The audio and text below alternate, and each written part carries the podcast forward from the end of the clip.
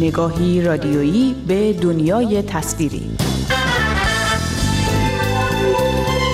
سلام، خوش آمدید به شماره دیگری از مجله هفتگی صحنه. من بابک غفوری آذر هستم. در این شماره به وضعیت سینمای ایران یک سال پس از جان باختن مهسا امینی و تاثیر اعتراض‌هایی که پس از آن اتفاق شکل گرفت بر سینمای ایران می‌پردازیم. با صحنه همراه باشید. سینمای ایران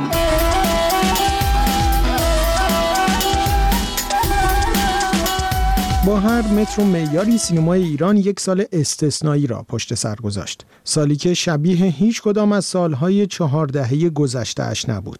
از زمان شکلگیری جریان جدی سینمای بعد انقلاب ایران در سالهای ابتدایی دهه 60 تا کنون این میزان از فاصله‌گیری سینما با حکومت جمهوری اسلامی دیده نشده بود. طی یک سال گذشته تعداد قابل توجهی از سینماگران به شکل‌های مختلف فاصله‌گیری خود را با حکومت مستقر ایران نشان دادند و روند تولید فیلم‌های بدون مجوز حکومتی پرقدرت‌تر از همیشه به جلوه‌ای از تصویر هنرهای نمایشی ایران در دنیا تبدیل شد.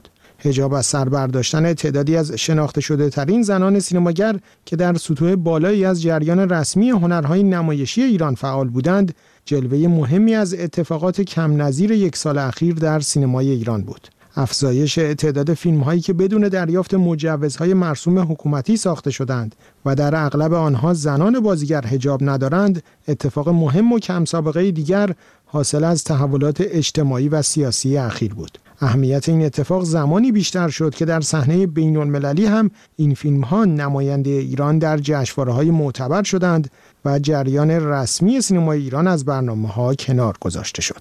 در یک سالگی اعتراض‌هایی که به زن، زندگی، آزادی معروف شد، تأثیر آن را بر سینمای ایران در گفتگو با امیر عطا جولایی، پژوهشگر و نویسنده سینمایی بررسی می‌کنیم.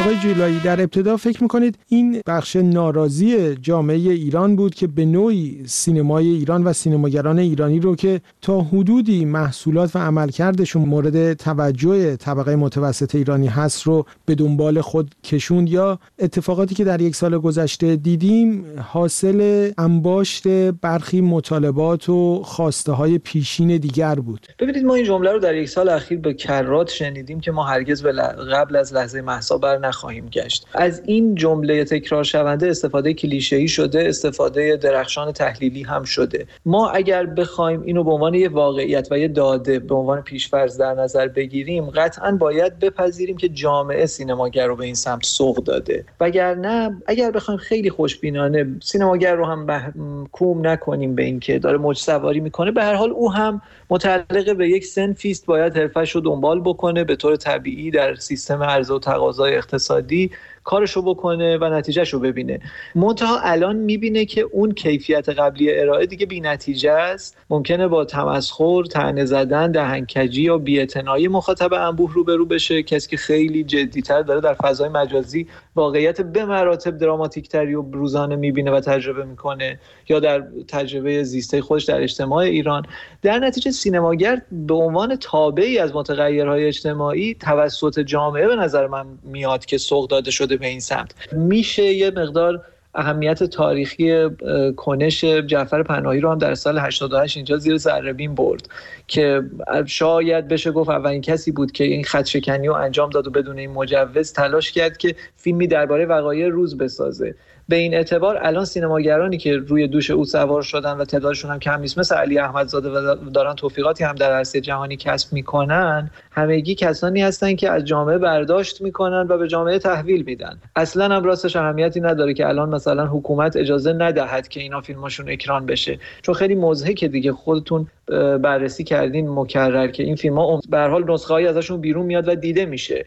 بنابراین اون راه ارتباطی وجود داره کماکان و به نظر نمیاد این گسلی که بین حاکمیت و سینماگر رخ داده لزوما به این معنا بین سینماگر و مردم هم رخ داده باشه. در مقابل اتفاقات اخیر، مدیران بخش فرهنگی و سینمایی حکومت تلاش میکنن با اشاره به پرفروش شدن یک فیلم کمدی در ماهای گذشته همچنان از اقبال عمومی به جریان رسمی سینمای ایران صحبت بکنند. از این منظر چگونه میشه این تحول و اتفاق رو تحلیل کرد؟ داریم یه شرایطی رو بررسی میکنیم که در طول سالی که نصفش گذشته یه فیلم خیلی زیاد فروخته و اون فیلم هم کمدی به معنای فاخر کلمه که نبوده، حکم تخدیر انبوه مخاطبو داشته، به لحاظ اینکه داره به قول فوتبالی‌ها یه پاس گل میده به مردمی که دلشون میخواد تصویر پاستوریزه‌ای که از دوران قبل از 57 دارن رو روی پرده سینما هم ببینن، اما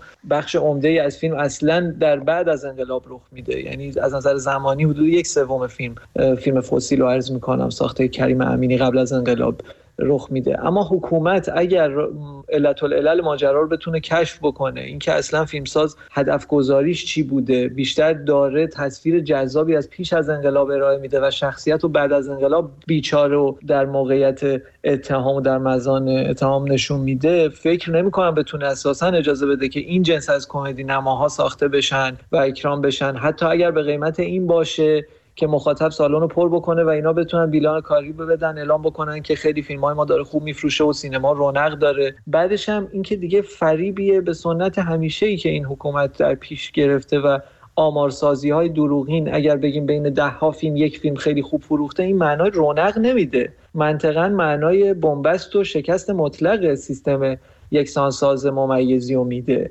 و در ضمن چون ما نمیتونیم 2-3 سال آینده رو اصلا پیش بینی بکنیم که چه اتفاقی میفته، این گسل هولناکی که رخ داده به چه نتیجه‌ای منتج میشه، یه مقدار پیش بینی کردن این که حکومت چطور میخواد ابتکار عمل رو در دست بگیره، به چه فیلمی مجوز بده، به چه سناریویی مجوز نده، ایراد بگیره و اینا، به نظرم سخت‌تر از همیشه است. حتی چون دیگه تابع این که مثلا ابراهیم رئیسی 1404 در انتخابات انتخاب بشود دوباره یا نه نیست، تابع حضور اصلاح طلب یا اصولگرا در رأس قدرت قوه مجریه نیست. ماجرا پیچیده تر از این هاست. اتفاق مهم دیگر اون چیزی بود که در جشنواره‌های مهم بین‌المللی رخ داد و جریان رسمی سینمای ایران به شکل قابل ملاحظه‌ای از برنامه‌ها کنار گذاشته شد و جریانی که بدون مجوزهای حکومتی کار میکنه در صحنه‌های بین‌المللی نام ایران رو در واقع نمایندگی کرد.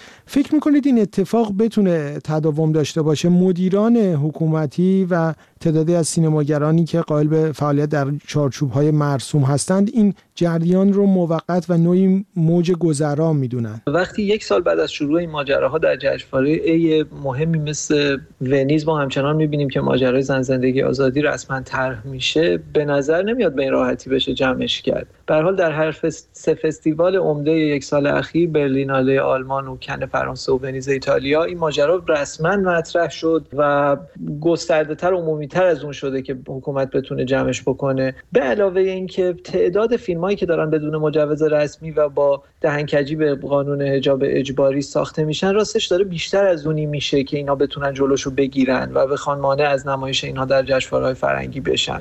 و اینکه حکومت دوباره بتونه نماینده‌هایی از خودشو که مورد وثوق و تاییدش هستن و میتونن تصویر پاستوریزه‌ای از ایران ما به جهان نشون بدن عمده بکنه، مثلا مجید مجیدی که آخرین حضورش همین 2 سال پیش بود در ونیز با فیلم آخرش خورشید. به نظر میاد هم زمان میبره، هم راستشو بخواید حکومت دستش خالی تر از اونیه که بتونه بدیل اساسی ارائه بکنه در برابر این خروش و غیظ جمعی سینماگرا. مثلا جعفر پناهی و وحید جلیلوندی که تو همین اواخر خودی تلقی میشد و علی احمدزاده و حتی حالا دیگه اصغر فرهادی که موضع انتقادیش تندتر از گذشته شده و همه اینا، مثلا در مقابلش مگه چند نفر داره به عنوان سینماگر خودی که بخواد عمده بکنه؟ یه مثال فکر می‌کنم پایان بخش بتونه ادعاهای آقای ابراهیم حاتمی کیا باشه درباره فیلم زیبای آبادانی‌ها از کیانوش ایاری که صراحتاً در برنامه تلویزیونی هفت فکر می‌کنم بود که ادعا کرد من مانع شدم از اینکه این فیلم جهانی بشه به خاطر اینکه داشت تصویر غلطی از ایران پس از جنگ ارائه میداد. در حقیقت قبل از این ماجرای مهسا و لحظه مهسا همین وجود داشته، این افتراقی که خود سینماگر خودی میدونه باید بین خودش و اون کسی که داره حرف راستین اجتماعی و دغدغه مردم مطرح میکنه قائل بشه. از همراهی دیگرتان با مجله هفتگی صحنه سپاسگزارم. تا شماره آینده، شب و روز خوش. صدای ما را از رادیو فردا میشنوید.